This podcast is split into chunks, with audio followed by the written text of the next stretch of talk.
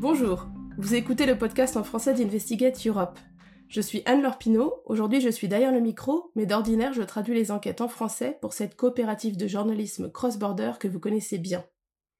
Vous avez certainement entendu parler ces derniers jours de l'affaire Agnès Pannier-Runacher. La ministre de Confiance d'Emmanuel Macron, en charge de la transition énergétique, a aidé son père à organiser sa succession. Elle a impliqué ses propres enfants, mineurs à l'époque, dans l'opération financière. Problème, son père n'est pas n'importe qui. Il est l'un des anciens dirigeants de Perenco, la première pétrolière privée européenne. Perenco, dont la spécialité est de racheter des puits en fin de vie et leurs installations parfois vieillissantes. Perenco, qui est responsable de plus de 167 incidents de pollution en République démocratique du Congo.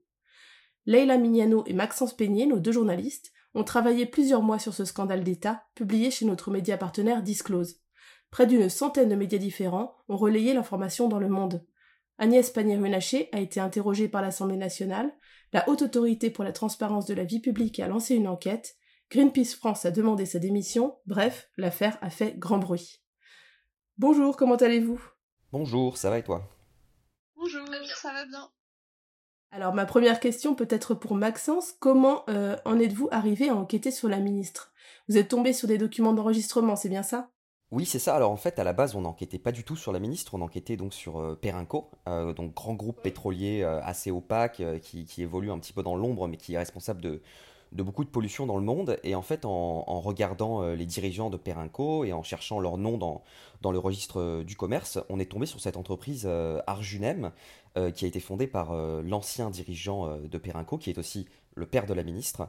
Et en fait, en, regardant euh, ce document d'enregistrement, on s'est rendu compte que la ministre était impliquée dedans et qu'il y avait des, transactions euh, euh, et, des fonds d'origine un petit peu douteuses. Et c'est pour ça qu'on a décidé de tirer le fil. Alors ces documents d'enregistrement, ils sont accessibles au très grand nombre, enfin en tout cas assez facilement en ligne. Comment se fait-il que vous soyez les premiers à avoir sorti l'affaire alors que l'info est sans doute parvenue à d'autres rédactions, à d'autres journalistes, Leïla? En fait, effectivement, euh, cette information avait été envoyée, euh, c'est une source qui nous l'a dit, à d'autres confrères et consoeurs. Et il se trouve qu'ils n'en ont rien fait. Euh, nous, personne ne nous l'a envoyé. Euh, on est tombé dessus euh, par hasard, comme vous l'a raconté Maxence, et effectivement, on a regardé en détail, et ce qui au départ apparaissait comme une simple entreprise du père de la ministre, de Jean-Michel Renaché, s'est révélé beaucoup plus intéressante que ce que ça apparaissait en première vue. Oui, c'est ça, ça a été euh, un peu des découvertes sur découvertes, euh, votre travail sur cette, euh, sur cette affaire. Vous êtes, vous êtes parti des documents d'enregistrement pour aller bien plus loin. Est-ce que vous pouvez nous réexpliquer un peu l'enchaînement de ces découvertes comment vous en êtes arrivé à, à écrire cette, cette enquête à plusieurs ressorts? Oui, en fait, en, regardant les documents, déjà, on s'est rendu compte que, que la somme n'était pas modique. Le père d'Agnès Pannier-Runacher, en fait, a, voulu transmettre 1 200 000 euros à ses petits-enfants, donc trois enfants de la ministre euh, en font partie. Et c'était pas un chèque en fait, c'était pas une donation en, cash euh, de, compte en banque à compte en banque. En fait, il s'agissait d'actifs financiers. Et on s'est rendu compte que ces actifs financiers, ils étaient, euh, ils étaient domiciliés dans, trois paradis fiscaux, dont Guernsey, qui était sur la liste noire des paradis fiscaux de l'Union européenne jusqu'en 2019.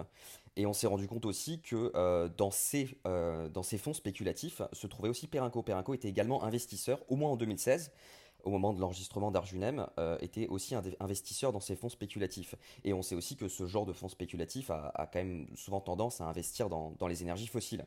Donc ça posait un petit peu des, questions de, conflit d'intérêts, et puis aussi des questions d'éthique euh, sur l'origine de cet argent. Et comment a réagi la ministre quand l'affaire est sortie? Parce que ça fait grand bruit, ça a tout de suite provoqué un, scandale. Euh, elle a affirmé que vos révélations étaient calomnieuses et mensongères. J'ai pris connaissance ce matin des allégations fausses et calomnieuses publiées par Disclose. Est-ce que ça vous inquiétait ou vous avez balayé ces inquiétudes d'un revers de main? On était un peu surprise qu'elle attaque de cette manière devant euh, l'Assemblée nationale. Donc quand elle dit que euh, nos allégations euh, sont calomnieuses et mensongères, elle s'adresse effectivement aux députés de l'Assemblée nationale. Du coup, on attend dans le reste de sa déclaration qu'on regarde en direct ce qui va suivre. En fait, on se dit ok, elle a une preuve que que nos allégations sont, sont mensongères et il se trouve que rien derrière ne suit, ne vient étayer cette accusation-là. Et par ailleurs, quelques jours plus tard, il va avoir un décret qui va être publié, qui va un peu légitimer, l'ensemble de nos, de nos révélations, qui va demander à la ministre de se déporter de tous les travaux concernant la pétrolière Perenco. Oui, c'est vrai que le fait que la première ministre prenne cette décision, c'est l'un des nombreux impacts qu'a eu votre enquête. Est-ce que vous pouvez nous raconter un peu tous les différents impacts euh, de, vos révélations? Oui, effectivement. Donc euh, le, jour de, la publication, euh, la ministre s'est retrouvée face aux, parlementaires. C'était les questions au gouvernement. Et, elle a été attaquée d'emblée sur, ce sujet. Des, députés qui lui ont demandé de s'expliquer sur ce conflit d'intérêts, sur l'origine de l'argent, pourquoi c'est basé dans des paradis fiscaux, euh, la réponse de la ministre, ça a été, euh, voilà, comme le disait Leïla, de, dire que c'était, euh, mensonger. Également de dire que c'est pas son patrimoine, c'est celui de ses enfants, ce qui, ce qui pose un petit peu question quand on sait que les enfants étaient mineurs tous en 2016. Il y en a deux qui le sont toujours à l'heure actuelle. Ça n'a pas complètement convaincu les, les, députés qui, qui, l'ont, qui, qui l'ont attaqué continuellement à l'Assemblée, puis dans les médias. Il y, a eu, il y a eu des demandes de démission, comme tu le disais au début, notamment de la part de Greenpeace. L'ONG Anticor, l'ONG Anticorruption, euh, s'est saisi aussi un petit peu de l'affaire et a dit que c'était scandaleux que les ministres n'aient pas à déclarer euh, le patrimoine d'enfants mineurs. Euh, et la Haute Autorité pour la Transparence de la Vie Publique a ouvert une enquête suite à nos révélations. en définitive, ces, conclusions ont été que la ministre n'avait pas fait de faute en termes de déclaration, mais ça on le savait, on savait qu'elle n'avait pas à déclarer cette, entreprise. Mais la haute autorité s'est aussi, aussi satisfaite du fait que, que la première ministre Elisabeth Borne décide d'elle-même de, retirer euh, les dossiers Périnco euh, à la ministre.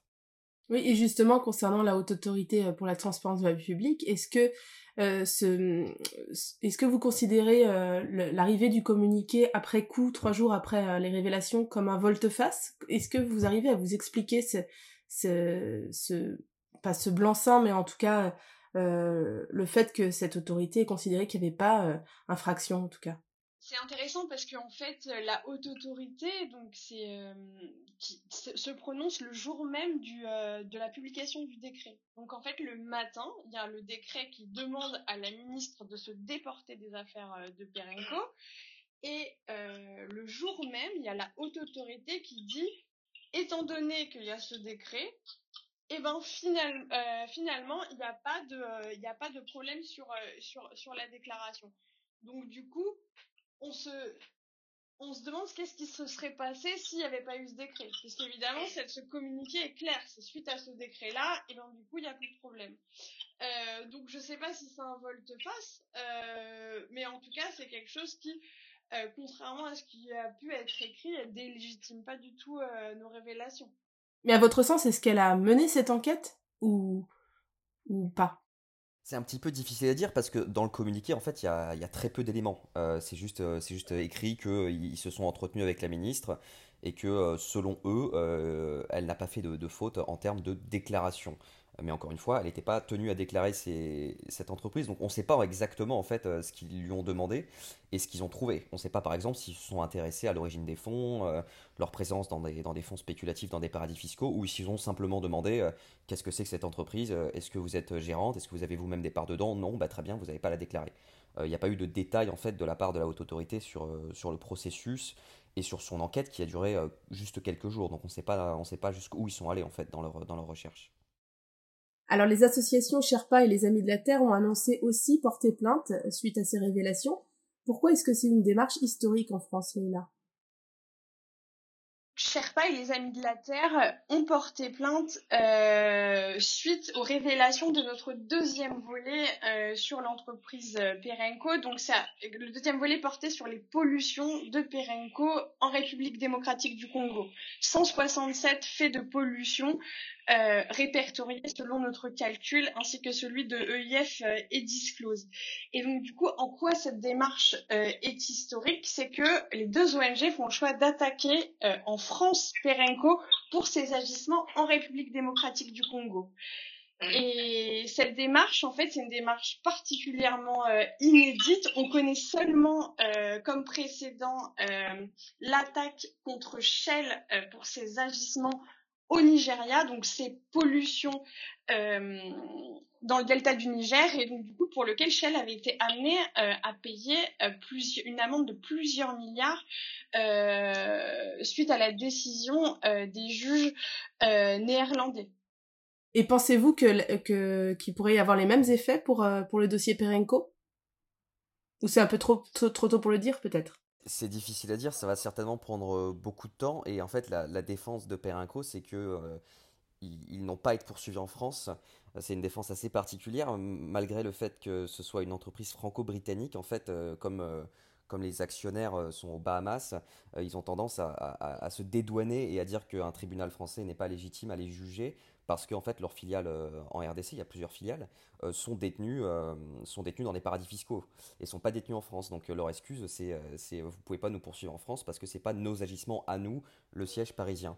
Donc en fait on bah, verra ce qui se passe, mais on n'est même pas certain que le, procès aille à terme si cette défense est retenue. Bah, J'imagine que vous êtes encore en train de travailler sur cette, sur cette affaire. Il y aura des suites à l'affaire Perenco. Euh, sans nous divulgacher bien sûr le, la, suite, euh, est-ce que vous pouvez nous dire, euh, nous donner en tout cas des petites des petits previews sur sur vos prochaines révélations? Alors, c'est toujours délicat de répondre à ce genre de questions. Mais effectivement, pour nous, les trois premiers épisodes que vous avez pu lire en franchise disclose et qui sont également disponibles en plusieurs langues sur, sur les sites internet d'Investigate Europe, euh, ne sont que les trois premiers euh, épisodes.